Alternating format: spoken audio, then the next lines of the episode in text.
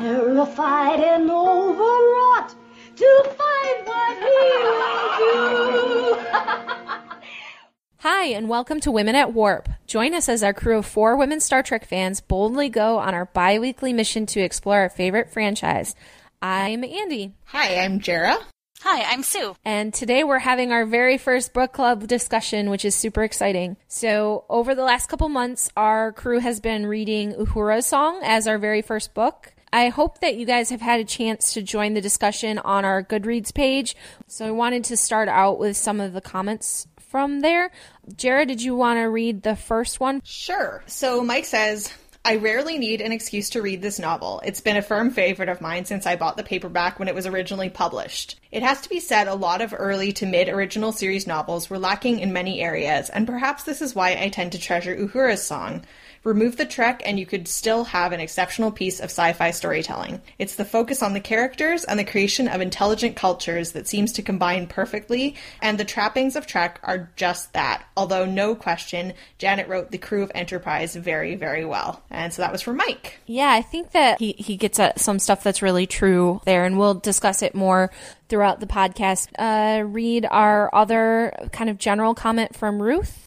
It's wonderful to spend time with these characters we know and love, but to feel they are really human beings rather than characters loosely anchored around the plot of the week, and this is particularly true of Uhura.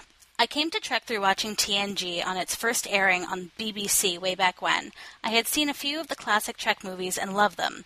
Voyage home, woo! That's that's what she says. but never caught more than an episode or two of TOS. I'm now part of the way through season three of my first full watch, and I must confess I'm amazed that my lifelong perception of the TOS crew as an ensemble is in no way backed up by the paltry amount of screen time given to the non Kirk Spock Bones characters. As one of you remarked on your Oh Captain podcast, how do you get an actress as wonderful as Nichelle Nichols and just squander her presence by literally consigning her to the background? So, yeah, I'm really enjoying Kagan's take on the inner lives of these characters. It makes you ache for missed opportunities and for the possibilities that exist for future series in the hands of some thoughtful and diverse writers. And that's from Ruth. Yeah, I really like both of those comments, and thanks very much for uh, getting into the discussion on our Goodreads. We're going to keep that going and hopefully grow it as much as we can. So, Uhura Song, I hope you've read it because if not, we're about to spoil the heck out of it for you. If not, uh, maybe push pause and then go and read the book and come back. It, it's a quick read. It is. And it's really, it flows really well, so it's easy to read. So, I thought we could start with just a basic kind of synopsis. So, we start off with basically a plague on the planet of something I'd never be able to pronounce because it is literally all vowels. Yow. Let's call it yow. Yow. It's it's spelled E E I A U O, and I was really impressed that she managed to get like so many vowels into one word with no consonants. Very nice. Um, so it wasn't hard to read, but now that we're gonna have to say it out loud, I'm like, I was thinking it was kind of like meow, but without the M. that is perfect. That is now that is now my head canon for that. Yow. It totally works. Okay, so uh, we have this really terrible disease on Yao. Um, ADF, it's called, and we kind of start with McCoy trying to find a cure for this disease, and it, it's it's pretty clear that this is a really big problem, um, which I think is good because it, it adds to the stakes. So, what do we think of the setup? I guess.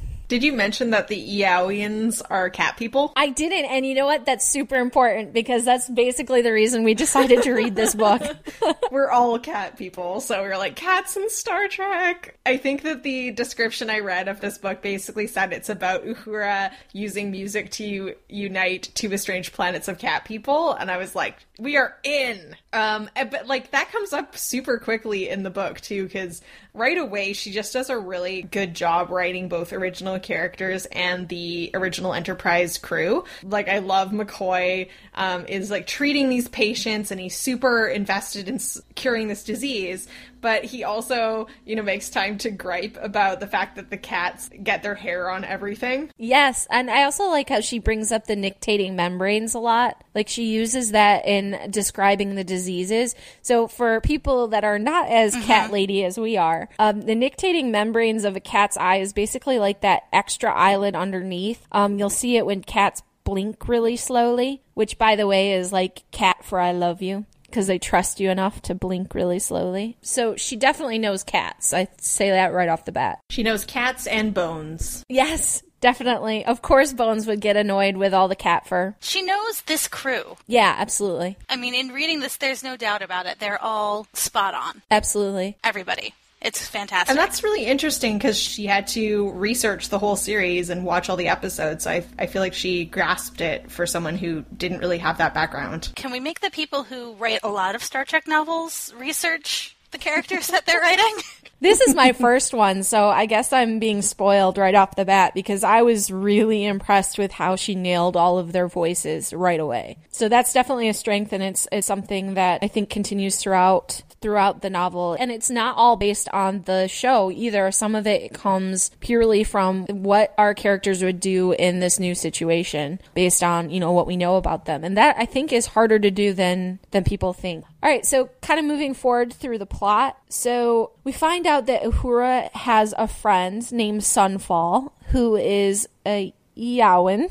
I love that now. And so she kind of starts to to unravel this interesting kind of twist that the Yaoans might not be from Yao. They might be from somewhere else. They won't admit it, but she has a couple of these songs that her friend Sunfall taught her that seems like that might be the case and she goes to Spock, and Spock and her kind of put their heads together in a really lovely way, I think. And Spock does some scientific analysis and decides that no, this is not their planet of origin, which really makes things interesting because that means that maybe the cure for this disease is not within this planet, maybe it's somewhere else. I like that Uhura's love of music is not something that you would think would be used as an actual problem solving device. And in this case, it is. And then it, it just fits really well mm-hmm. together with having Uhura coming from a purely emotional, kind of creative standpoint, and then Spock being coming from a scientific perspective. Because she's restraining her emotions out of respect for the fact that they would make him uncomfortable. And he tells her not to do that because he respects her and respects the emotional intelligence she has. And that's really cool. This this book makes me like the idea of Spock and Uhura together way more than the JJ movies does. Because I actually can kind of see it in this book why they might be drawn to each other, whereas in the movies I feel like they just threw them together. They do have this really lovely scene where they all demand that Spock be human, and she says, But you're not human, Mr. Spock, any more than Sunfall is. You're unique. If I sometimes find your behavior shocking, I've come to realize that even the shock can be valuable. You make us stop and reconsider and sometimes take a fresh view of things. And I just think that's really nice because they do. They expect him to react like a human quite often. Um, and that's where a lot of the emotional arc of his character comes from. But it's pretty rare that they go, You're not human. We shouldn't expect you to be. Well, not fully human, I guess. But he wants to be Vulcan. And I think that comes up too in this book. That he, he wants to be seen as Vulcan. That is a big theme of this book as it goes on. How people want to see you and how you choose to identify. But there's a whole part for the Eowans and the Sivowans, the, the two races of cat people, mm-hmm.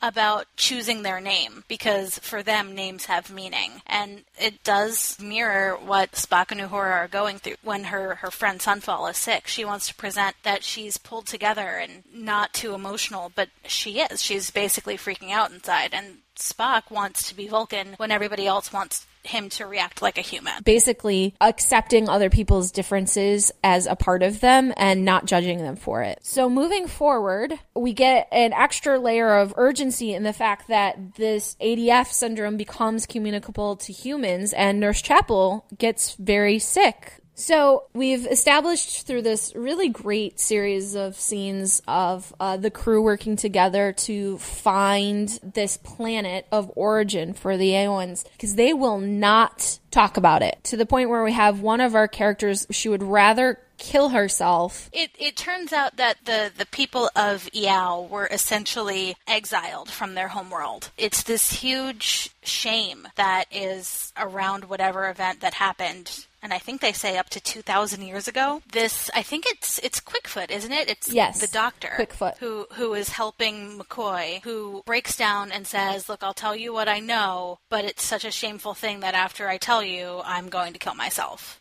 Oh, we should talk about some of our new characters. We have a lot of original characters in this book. And like 75% of them are women. Yeah, there's a handful of male characters when we get to Sivao, but for most part, the new characters are all women. Um, Quickfoot being the, the doctor that's helping McCoy on Yao, and then. Oh, I think I used the wrong pronoun for her, though. I think I called her a he. So, Quickfoot, and then the biggest new character that we get is Dr. Evan Wilson, who is the acting chief medical officer while Bones is on the planet. So she basically joins the crew for this adventure. We also meet Dr. Mickey Mickiewicz. Yes. Who is commander, I guess, of a medical ship that comes to help out when the humans start getting infected, and she's helping Bones with stuff as well, and she's pretty badass. We also find out that the Enterprise has a crew member that is felinoid, is how they put it, and she has this amazing name that I couldn't even begin to pronounce. I kept reading it as Snuffleupagus, something like that. It's like Snarfler. It's cool because they call her Snarl as a nickname, but then Wilson gives Kirk a lecture on how that's not her actual name, and you guys should actually make an effort to call her by the name she wants to be called. And it, it goes to that theming about um, how you want to identify and how other people should respect that throughout the book. Absolutely. And um, Kirk agrees with this. It's nice because Evan's ready to, to fight about it, and he's like, I'm totally with you. And apparently, it kind of hurts to say her name because it's very guttural, and he still makes the effort to do so. Now, is she the same one that is in the animated series? Because I haven't started watching that yet. No, the animated series is M'Ress, who's a Caitian. In this, she's not defined as a Caitian, and uh, in the animated series, series. She looks like, sort of like a lion woman, and she's voiced by Majel Barrett and has a hilarious purring sound. Uh, so a different character. Yeah, uh, but she is the one that apparently Evan learns how to fight cat people with. Dr. Wilson has been having fun fighting basically everybody on the Enterprise. She actually injures Sulu. And then she also does like some sort of bout with, God, I have to call her Snarl because I have no idea how to pronounce that. I swear I would try if I had heard it pronounced, but it's written, so I have no idea. I think that was on purpose, that the author made it so we would know it was really hard for humans to pronounce. I promise, Snarl, if I met you in real life, I would try and pronounce your name correctly. Okay, so I think that's all of the new characters we really get. I mean, we get a couple of small ones. I like how some of the random ensigns are all women. They really have a lot of female characters here, um, but none of them really make a huge impact. It's just kind of nice to see that their default wasn't all dudes. Yeah, and then we get more when we get to the other planet, the homeworld. Yes, and so the the bulk of this book is spent on Sivao, so they have been given orders from Starfleet. And hey, apparently the president of the Federation is a woman. So they get kind of the okay to ignore the prime directive. So that's how serious things are that they are going to go to this planet and do first contact and they're going to be completely open about it and bend the rules a little bit because things are so dire. So the away party is Spock, Uhura, and Kirk, Chekov, and Dr. Evan Wilson. And they meet up with this race of new cat people. The landing party introduces themselves, and basically, as soon as they say why they're there, the Sivaoans kind of freak out. There is a similar cultural taboo among them to never speak of the exile. Both the exiled and the people left behind, both of them have the same cultural taboo, um, not to speak of it. And there's also sort of a weird difference between the languages of the two people because of how they've changed over time. But Uhura manages to use her knowledge of the songs to be able to do the physical gestures of greeting that let them know that they're friendly. Yeah, which is awesome. They do like this claw, like I, I picture what um what Guinan does when she's gonna fight Q, the claw hands. That's what I was picturing. the way they describe it, though, this is where we get cat people again, right? It makes me think of like when cats are kneading. You know, the claws Yes. come out and then they retract. Also, she's essentially using the language that she sang in these songs that she learned from Sunfall to speak this ancient dialect in what they call the Old Tongue, which makes me even more annoyed that she essentially was reading out of a Klingon dictionary in the movies. But that's another story. That's exactly what I thought of too. I was just like, this is what we're supposed to see is you know a communications officer who's a linguist who can make these kinds of of leaps and say you know well these are the older words and I can reconstruct some elements of this language from that. So the Savoans are at first obviously this is a culture that doesn't have star travel and they're very wary of the crew cuz you know they've come out of the woods and they're like hey what's up and they don't have fur or tails this weird clothes and stuff. Uhura gets right in the level and she picks a uh, Savoan named Jinx who looks like Sunfall and she actually sings to them. And that is what breaks the ice. I think it's really beautiful. Yeah, definitely. So, this is also when we get some of our new Savoan characters, and some of them are super awesome. And actually, this whole first scene of the first contact really illustrates uh, one other thing that Kagan does amazingly well, which is describing a new culture to us in a way that makes sense. Like you can absolutely see why this culture exists the way it does. And she does a really good job of explaining how first contact would go down. This is real anthropological sci fi, and it's fantastic because Star Trek does not do this a lot. Mm-hmm. Sure, this culture is this way, but why is it this way? Why did these traditions come about? What does this mean? Yeah, her world building is top notch. Yeah, and right off the bat, we get to see that gender roles are, they basically don't exist, as at least not on a visible level to the Enterprise crew. Chekov actually sees a child Savoans and says, says as far as sex went, uh, he hadn't the vaguest idea, but he supposed it didn't really matter much at this age, especially since he had seen nothing to indicate sex roles in professions or chores. And they actually originally think Uhura is pregnant because she has visible breasts, and as cat people, their breasts would only swell when they were pregnant. So it's kind of interesting that they're basically right off the bat sort of explain that gender is kind of meaningless. Like they have they have pronouns that they use, but they don't have roles in terms of their social structure. It's also very clearly um, the parenting is very much it takes a village, but you can see that they have like all the adults in the village fulfill the same kind of roles for them. Okay, so we also get some of our most important Savoan characters here. So Bright Spot is our other kind of teenage girl. Jinx being the other one. We have Ketchclaw, who is their doctor. And uh, later on, we find out that Stifftail is their leader, and they're all women. They bring up the Iowans and their plague situation with Stifftail, who is their leader, and she immediately is like, nope, and she knocks Kirk right out. Well, that's because he's asking about the people who have left, like straight off the bat. Yes. So she's not like nope to visitors. Yeah. She's like, nope. you don't get to know about that. Yeah, you're being impertinent. Yeah, and I think it's interesting from our perspective because we don't know yet because cuffing, which is what she basically does to mm-hmm. him, is actually something that they do to each other quite a lot. Mm-hmm. They cuff the children whenever they step out of line. There's one point where Dr. Wilson kind of steps out of line and does something without Kirk's permission, and he lectures her, and the cat people are going, you know, did you cu- did he cuff her it's like well he cuffed her with words so they sort of they liken it to getting a verbal scolding from an authority figure yeah this whole idea of the cuffing starts off one of the things i really like about how Kagan writes this whole situation, which is the nonverbal communication. She tells about their whiskers, how they flick their whiskers forward for this, and their tail is very useful in communication, where their laughter is actually looping their tail, and they will also like wrap their tail around somebody to show affection and pulling their tail as a way to tease them. Like there's there's a lot of really cool stuff there in which it's it's understandable why they would they would use these kind of cues and you actually get used to them quite quickly and she'll use them as a way to indicate the various Savoans' moods later on. So they basically decide, you know, it's worth it to stay there and try to develop a relationship with these people. And Kirk sort of tasks Uhura with trying to get the clues that they need about the cure. And Wilson tries to build a relationship with the doctor. Catchclaw is the doctor, yes? Like basically everyone's going about in their own way, trying to win their trust so they can get the information about the cure. Wilson also really connects quite a lot with uh, Bright Spot, who's the daughter of Stifftail.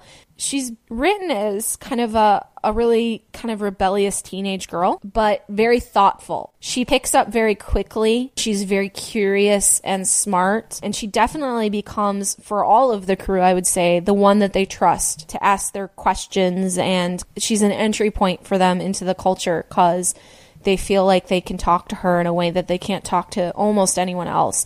And there is some like professional uh, relationship going on between Catchclaw and Dr. Wilson as like co-workers almost. But I think Bright Spot is really the one that kind of they get through to right away. yeah, she's more curious and she wants to impress Dr. Wilson. They have this small little scene where she wants to use the tricorder and she picks it up really, really quickly and she's just having so much fun with the tricorder. That that's something like I can just picture uh, they bring all this new stuff and they just want to play with it. Yeah, totally. So we spend a while in the camp. And actually I would say too long. No, I agree. It was definitely, I wouldn't say it got boring, but there were parts where I was like, get on with the action. like Chekov um, invents this awesome shelter building, and then they teach him how to build a shelter. And that was cool getting to see Chekov do stuff, but I don't think it really told us anything about the people or the plot very much. I think it was a lot of world building, just more and more of it, of Yeah. the cultural thing upon cultural thing. Yeah. And I think it all came back around in the end, but I can see where people would think that it were just there too long with nothing else happening. Mm. But they finally figure out that none of the adults really want to tell anybody about this, you know, mass exodus of people because they don't consider them adults. And I think a lot of that came from humans being a lot physically smaller than the Savoans. Yeah, their vulnerability. Mm-hmm. Yeah, so the landing party starts to try to come up with ways to prove themselves as adults so that they can get this information they need to save not only the the other planet, the Yawans, but now this disease is spreading throughout all of the Federation worlds. Yeah, and if we're talking about one of the major themes being names and identity, this is the other one. What makes a person an adult? Because Stifftail actually is being fairly immature here. And then you, you have her daughter, Bright Spot, who, according to their custom, is a child, being much more willing to help. So they have a ritual coming of age. So to be considered an adult in Savoan society, basically they have to walk by themselves, you know, with their peer group from one camp to another. And it's a way to prove that they're an adult now. Yeah, because it's super dangerous. There's like dinosaur things in the woods. And if one of them doesn't make it, then they all fail. Yeah, it's not a thing you can do alone, which is really neat. And in the explanation that I think Stifftail gives it, she says that you do this as a group because you all need to help each other to be productive in society. Nobody can do everything alone. Yeah. I like the idea of like working together to overcome something. But the problem is, is they get so stuck in this custom that they don't know how to move past it when they need to. When we find out about the walk, this is when we find out why Jinx's name is Jinx. And it's because she has tried the walk two times and been the only survivor at both times. So even though in every way that we would judge it, Jinx is an adult, she is a child in their society. And not only a child, but almost an outcast. And that's when I start to go, not sure I really dig this custom, is when it's that rigid. Well, and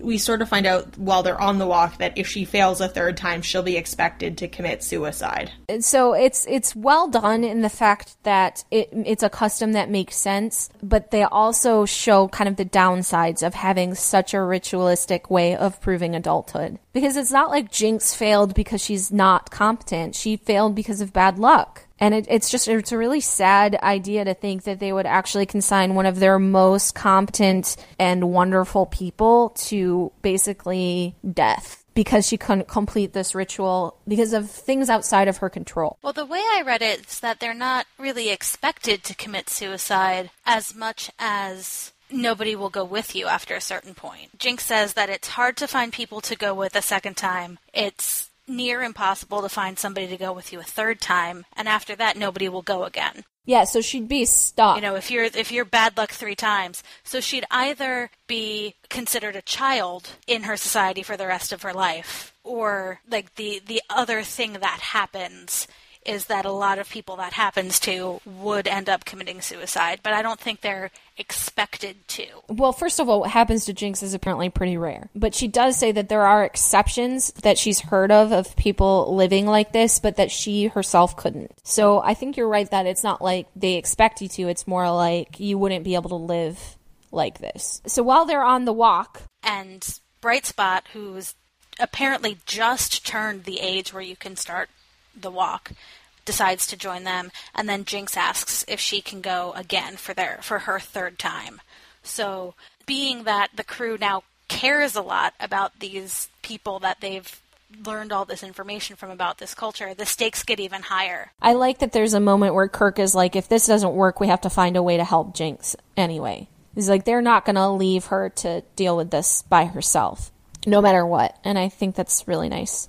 Um, so yes, then then they go on the walk. They walk from one camp to the other, and sadly, in between there is a lot of obstacles.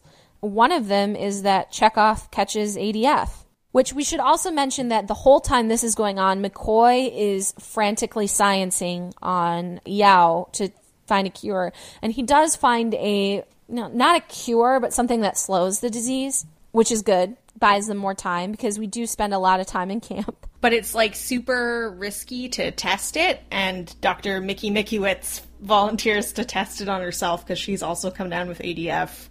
And it's uh, that's kind of a cool little scene. He also finds out that there's a genetic thing that if you have this, then you're more likely to if you catch the disease go through it faster to be to be more strongly affected by it and we get our first little hint that oh no, Chekov has this. I love that he runs through their medical files in his head. He's like, "Are my friends going to be okay?" He's the best. Mm-hmm. So Chekov starts complaining of, you know, being stiff and out of shape, and it turns out that he actually does have ADF, and it progresses very quickly but it is there earlier than you think it is. Subtle writing, Kagan. Nice job. So that obviously adds a lot of problems for the walk. It's really hard to carry someone through this when they're already dealing with a lot of stuff, including apparently something that looks like a saber-toothed tiger. Yeah, and then three of them get separated, Wilson, Kirk, and Brightspot, because Brightspot falls in this rushing river, and then Wilson goes in after her, and then Kirk goes in after Wilson,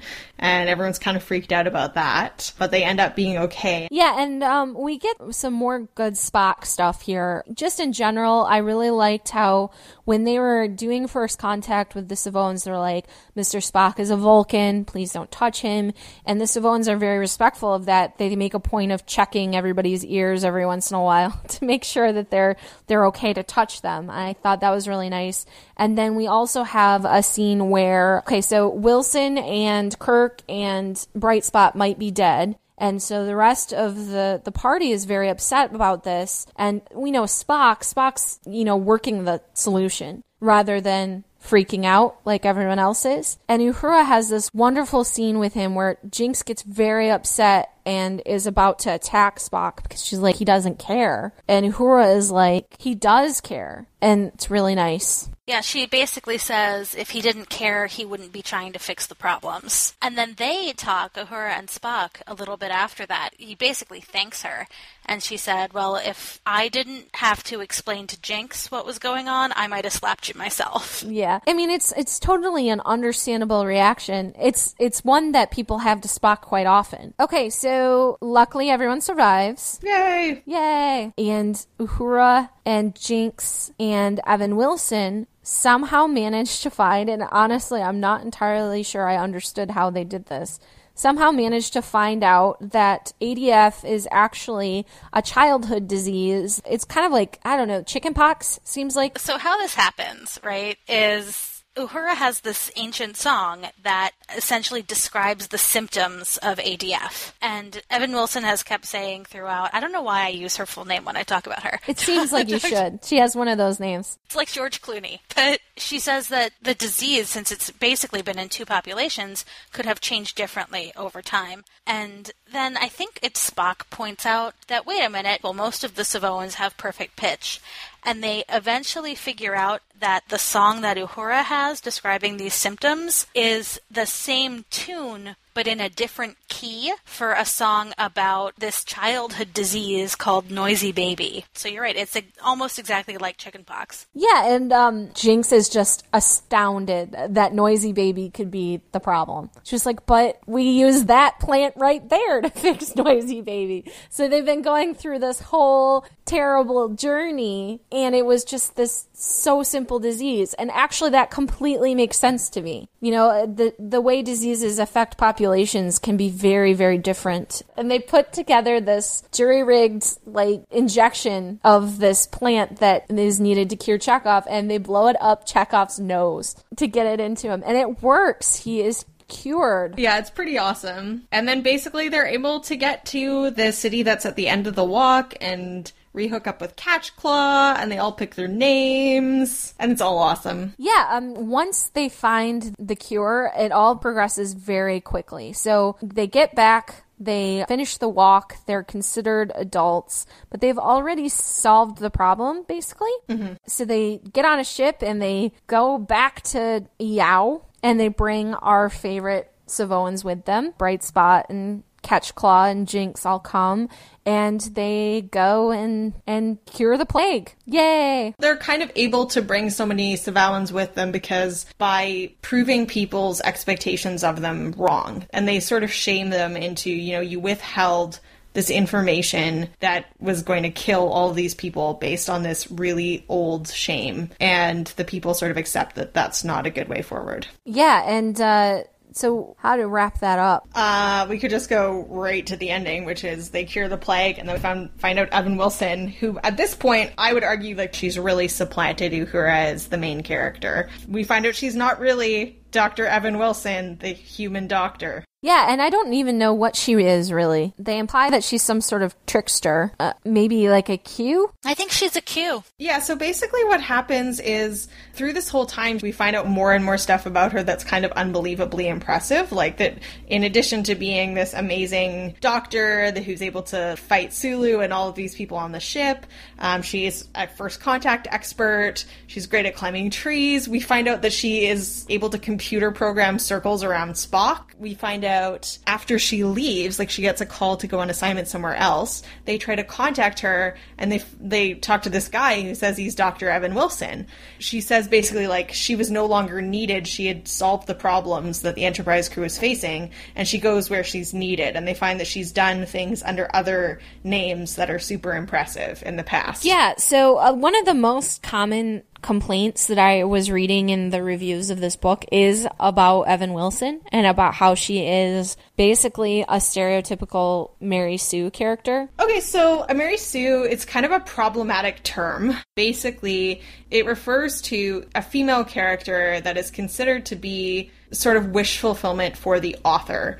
And it's commonly seen in fan fiction. Usual sort of hallmarks are like a female character who is considered maybe like people don't appreciate how smart and gorgeous they are right off the bat, but then everyone comes to appreciate them and they end up being just super skilled at everything and uh, there is a, a, male equivalent called I've seen a Marty stew or a Gary stew, but it doesn't seem to attract nearly the same amount of hatred and critique. So Evan Wilson is is critiqued as a Mary Sue because, like I said, she's I think unrealistically for a human good at so many things, and everyone, even Kirk, who starts out being unsettled by her, comes around to really admire her. I think it's worth noting too that the term Mary Sue is named after a character from a specific early fan fiction, piece of Star Trek fan fiction. So that's where the name comes from. That's why it is very associated with Star Trek. If anybody wants to go and find it, it is a 1973 story called A Trekkie's Tale that was published in a fanzine because there were no internet boards back then. You know, if I was to write a story about Ensign Jarrah who fell into a time warp and ended up on the Enterprise and everyone appreciated how incredibly smart and gorgeous I was, and then uh, Riker totally wanted to bone me, um, but I was like, I don't think so. I'm more of a Picard type and then I saved the ship and kissed Picard and went home. I, I don't know. That sounds like something I'd watch, to be honest. Well, yeah, and that's that's part of the thing is Mary Sue's like any character because we have examples of men who are in these heroic roles that could be considered wish fulfillment throughout our mythology and our literature. I mean, look at, you know, mythological heroes like Hercules and Captain Kirk could be considered, um, you know, unreasonably perfect. And uh, Sherlock Holmes is another one where he has personal issues, but he's brilliant and has all these skills that no one possibly could have all of those skills and knowledge. Yeah, I just think we're harder on female characters in general. And mm-hmm. then also there's this aspect of how dare this woman be good at everything? Yeah. And how dare women have someone to look up to in the same way that we get to look up to all of our heroes that are usually men? Yeah, I mean, women are taught to cut each other down and compete with each other for space instead of working together to open up more space. So we're also kind of like through internalized sexism taught to dislike these characters that are about other women being better than us. And that's really unfortunate instead of just being like, this is cool, this is something we could aspire to be. And I can definitely see why Evan Wilson becomes that because she is, I think you said that by the time that she was a better programmer than Spock, you were like, really? Yeah, I mean, I think that a Mary Sue can be done well or it can be done poorly. And I think a couple of things, different people are going to have the line at where they say this is believable. And that was my line is like, I could believe she was an amazing doctor in First Contact and fighter and tree climber when she started being able to out computer program Spock and everyone loves her. And then at the very end, I was just going, eh. But also then we find out she's not human. So maybe that changes things. But the other thing is, I think that the fantasy, the wish fulfillment, has to be something that can be related to by more than just the author as a single individual. Yeah, I didn't really have a problem with her. The one thing I would say I did have a problem with is that we have this original character that becomes more important than our a lot of the members of our original crew, and in this case specifically Uhura. We wanted this to be a Uhura song. We wanted this to be focused on right. Uhura, and by the end, it's very much focused on Evan Wilson. And I, it's not even so much that I think she's a bad character. It's just like she's a random. Um, yeah, I enjoyed her a lot, and then it she did. I think I got more annoyed with her essentially taking over the story. Yeah, then for the most part, you could almost replace her with any doctor already on the Enterprise because I mean, her, but her skills are so random, you know, or to split split up her her skills and abilities to the rest of the crew it's just it wasn't even that everything she tried she was good at. It's almost like everything that the entire landing party was faced with she was the best at. Yeah that's true. And that's where it gets a little like eye rolly but yeah. I don't know if it had been posited to me earlier that she was a trickster or a q okay maybe i would let it go a little bit more but just the fact that she calls herself a trickster mm-hmm. it almost adds a little bit of a fantasy element into the science science fiction book, and that throws me off a little bit. Yeah, I agree. I found that basically once they go on the walk is when she's really supplanted Uhura. Uhura's there, but there's one part where Kirk remarks on how strong Uhura is and how that surprises him, but she doesn't really have a key role, whereas Wilson definitely does. And before that, like Uhura is getting a fair amount of stuff um, in sharing songs with the Bard of the Sivaoans, but Wilson is just gets more and more and more, and she's cool, but but she ends up having this neat relationship with Spock where Spock is really admiring her intellect and they're playing computer games, programming games against each other, then like Spock loses that connection with Uhura that was so cool at the beginning of the novel. Yeah, I would agree. I think that that's basically the only real flaw I, I find with this book because some of the stuff in the middle that drags a little, I still enjoyed it. I still think it works. Whereas this, it's kind of like you get to the end and you're like, that wasn't really Uhura's song. That was like Evan Wilson's awesomeness. Yeah, and it's interesting because Janet Kagan apparently wanted particularly this story because she had seen Nichelle Nichols in a NASA promotional film and thought that Uhura needed, quote, the plum role she deserved. So she really wanted this to be about Uhura, but then she obviously also wanted to create her own original world and uh, she actually pitched two sequel novels to this that were basically just focused on i'm assuming evan wilson. It says the original char- uh, characters that she created in this novel. Um, but they rejected them because they weren't interested in like a series about these original characters. Yeah and i think that you could have easily made this a story without her like they could have had McCoy with them and then have another doctor be on the planet. And then they could have had all of the moments Evan Wilson have give them out among the crew because they do have some stuff for say Chekov gets some really cool stuff to do with, you know, finding out that he's apparently good at building and he's good at survival skills and stuff like that. Wouldn't it be cool if Kirk was an awesome tree climber? That makes sense to me. He likes to climb mountains.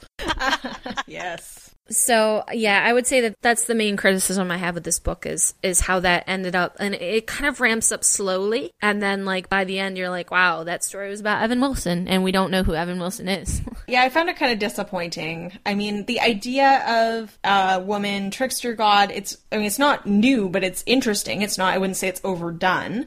Trickster gods also commonly in mythology play with gender, so they could have done more with that if they really wanted to own that. Um, that maybe she could have been a, a man in her different presentations. I'm kind of with Sue, like if they had dropped some hints earlier or something that would have primed us for her being some sort of deity or Q or whatever, then I think that would have helped. But I kind of would have just preferred that they stuck with the original series characters a bit more. I'll also just point out that this is like, this is not a Mary Sue thing, but something else I noticed is uh, Kagan also creates Kagan's laws in the book. Yeah, I noticed that too. Is kind of like uh, Leffler's laws. They reference Kagan's law of first contact a few times, which is you'll surprise you more than they will, and it's kind of cute. I generally am not a fan of that, but I did try to check this on like, is this internalized sexism? Is am I just not liking it because it's a woman doing it? I don't know if either of you have read the uh, Harlan Ellison City on the Edge of Forever comics, Mm-mm. but Harlan Ellison obviously is a huge egomaniac and they released a new series of comics based on his original screenplay for City on the Edge of Forever. And there's a homeless person in them who sort of is like the the truth teller who ends up getting uh, killed, and they they draw Harlan Ellison's face as this character. So I was like, that also really annoyed me. So I think I'm allowed to be a little bit annoyed with Kagan's Law. Yeah, I mean, it just kind of is. It's a, it's silly. Yeah, it's like naming a planet after yourself. I'd be interested to see if anybody else ever referenced it afterwards, like any of the other novels or anything picked it up. But I'm not about to go read all of them to find out. okay, so we talked a little bit about some of the major themes. I think the the first one that really starts to come into play is the idea of being able to name yourself and how important it is that people call you by your right name and allow you to be who you are. I guess it's not just about names, it's about identity too. I thought that there were so many examples of it and it was across the cultures that we visited and that was really cool because I think that's a good lesson for us in today's society to respect how other people want to be named and identified. You know, it this society like gender pronouns didn't come up, but that's certainly something we deal with today and also like how people identify in terms of race and gender. So it's um, it's important to check in with people and to respect their their choices on how they want to uh, be identified. Yeah, trans pronouns is definitely one of the things I was thinking about with this, but also what we would consider foreign names or what, you know, Americans would consider foreign names, not bothering to figure out how to pronounce them is just really a, a very subtle, not even really that subtle, but racism. It is Yeah. racist to not want to take time to try and pronounce somebody's name. Um, and I just think it's really, really rude and something that we need to get much better at. Yeah. And I know people who do have difficult names that they're just sick of essentially hearing their name pronounced incorrectly. Mm-hmm. You know, they want they they start going by a nickname or they just say, "Oh, just call me this or that." Mm-hmm. And it's a little sad. And I think Uzo Aduba actually tells a story about how she asked her mother when she was young if she could start going by, I forget what name it was, but some very, you know, like traditionally Americanized name. She says her mother sat her down and explained to her, this is what your name means, and this is why it's important to us. And she never asked that again. and you see that in Hollywood too, where people with very like Jennifer Aniston, that is not her name. Her name is very Greek. Stuff mm. like that. Or even like going back to, you know, the era where women used initials like DC Fontana, so people didn't know they were women, and just like people not being able to use their authentic identity because it doesn't fit into the mainstream culture. And you know, we even have an example of this with Star Trek with Alexander Siddig, who now goes by Alexander Siddig, but used to go by because he's Sudanese. Siddig El Fadil. Yeah, so I mean, I understand why actors and you know people would want to change their name um, because it must get so frustrating. It's also really sad that they have to. So I really, I really love this theme, and I think she does a really good job of portraying it in a believable and non-preachy way.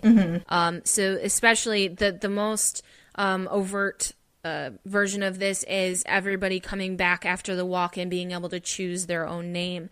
Um, and I do like that Evan Wilson and Kirk have this moment where she tells him that she calls him captain because that's how he sees himself. And then later, when he gets a chance to choose his name, he tells people to call him captain without even thinking about it. That's who Kirk is. That's his identity, is captain. So I just think that that's really beautifully done in this book. I really love that early on Jinx hears the universal translator give Uhura's first name as Star Freedom. That's how it translated into their language.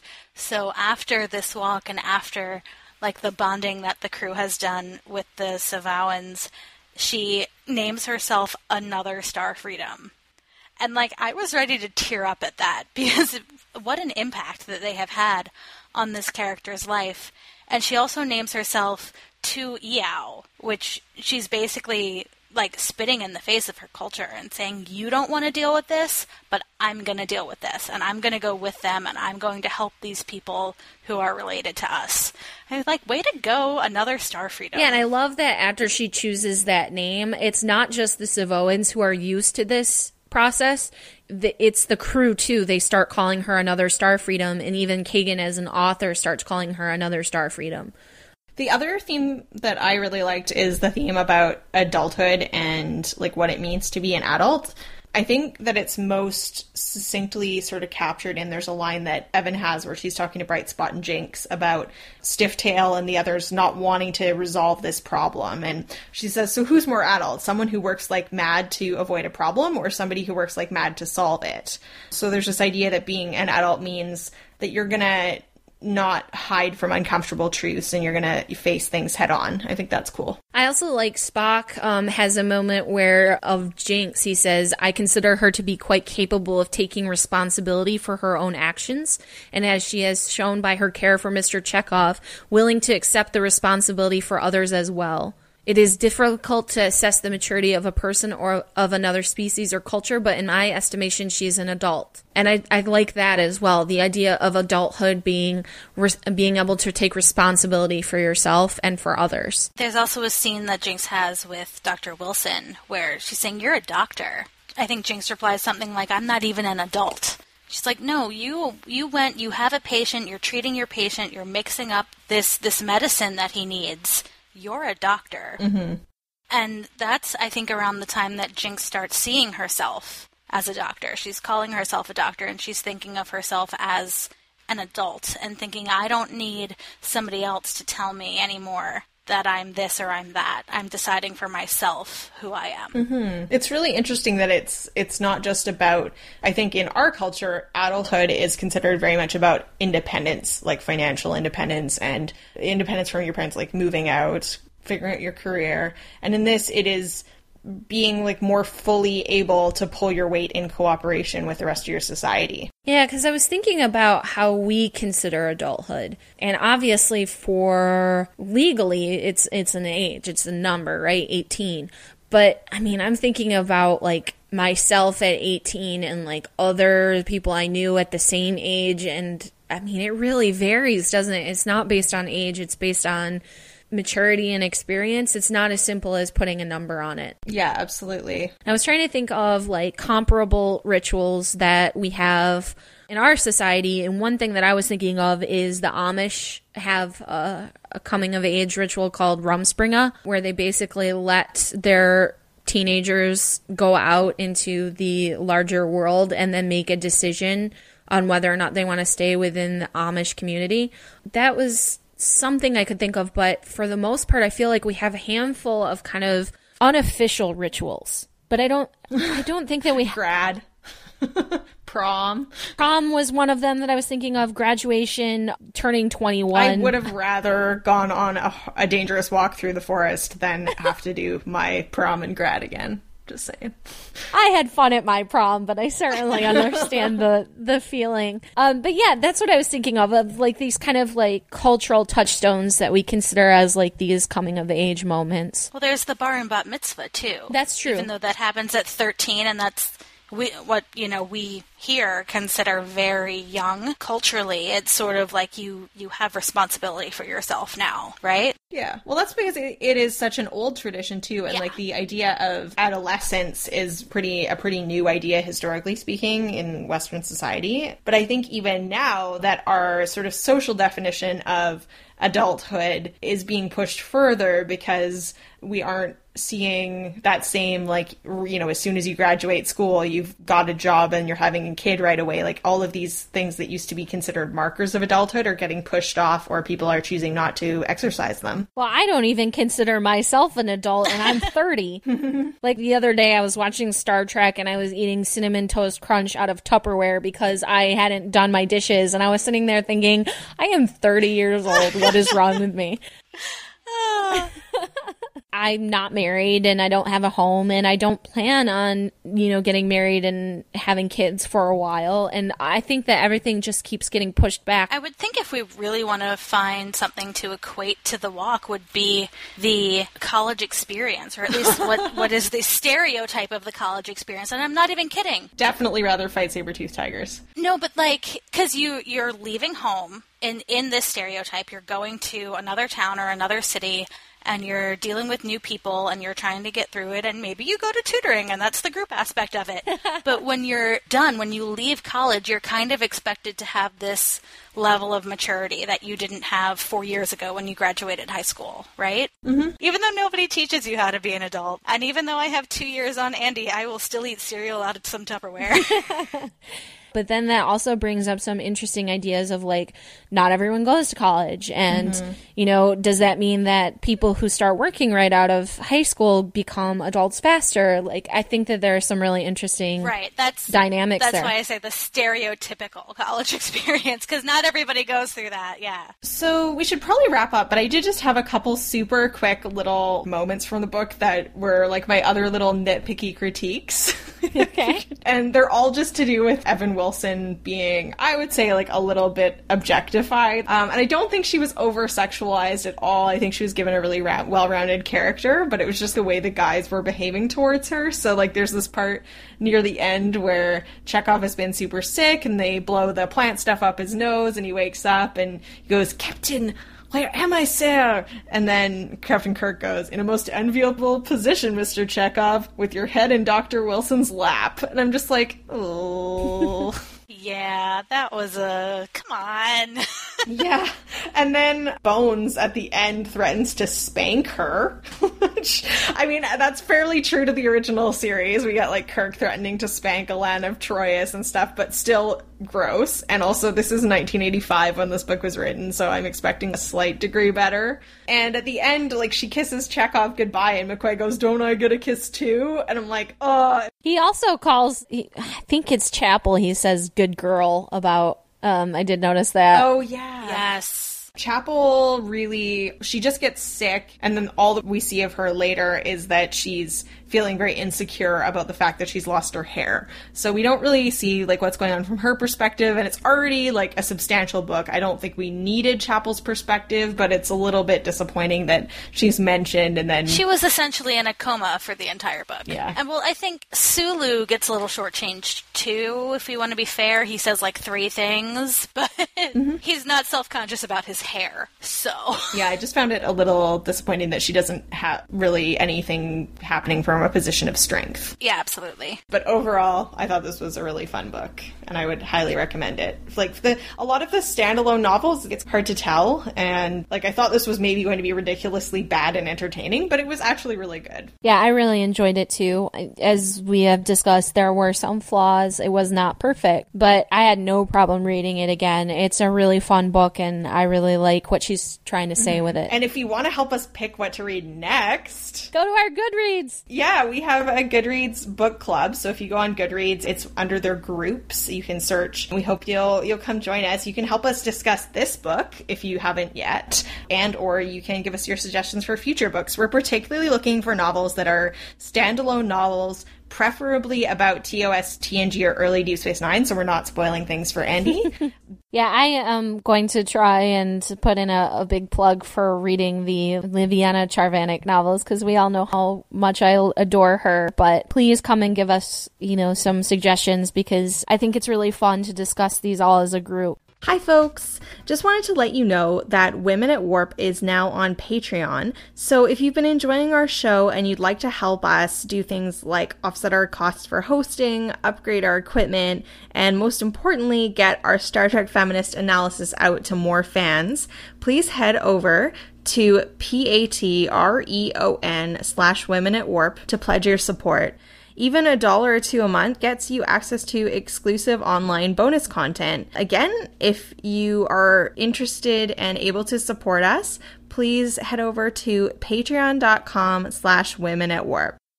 Oh, so that was our first book club. That was really fun, guys. Thanks. Yay. So, Jarrah, why don't you tell people where you can be found elsewhere on the internets? Thanks. Um, you can find me at trekkiefeminist.tumblr.com, and I'm also on Twitter at Jarrah Penguin. So that's J A R R A H Penguin. And how about you, Sue? Sure, you can find more from me, blogs, and podcasts over at anomalypodcast.com. A N O M A L Y podcast.com. And I'm Andi. You can follow my live tweeting of Star Trek. I am on Deep Space Nine, woo, over at Twitter at First Time Trek. And you can also find my archive project at firsttimetrek.tumblr.com.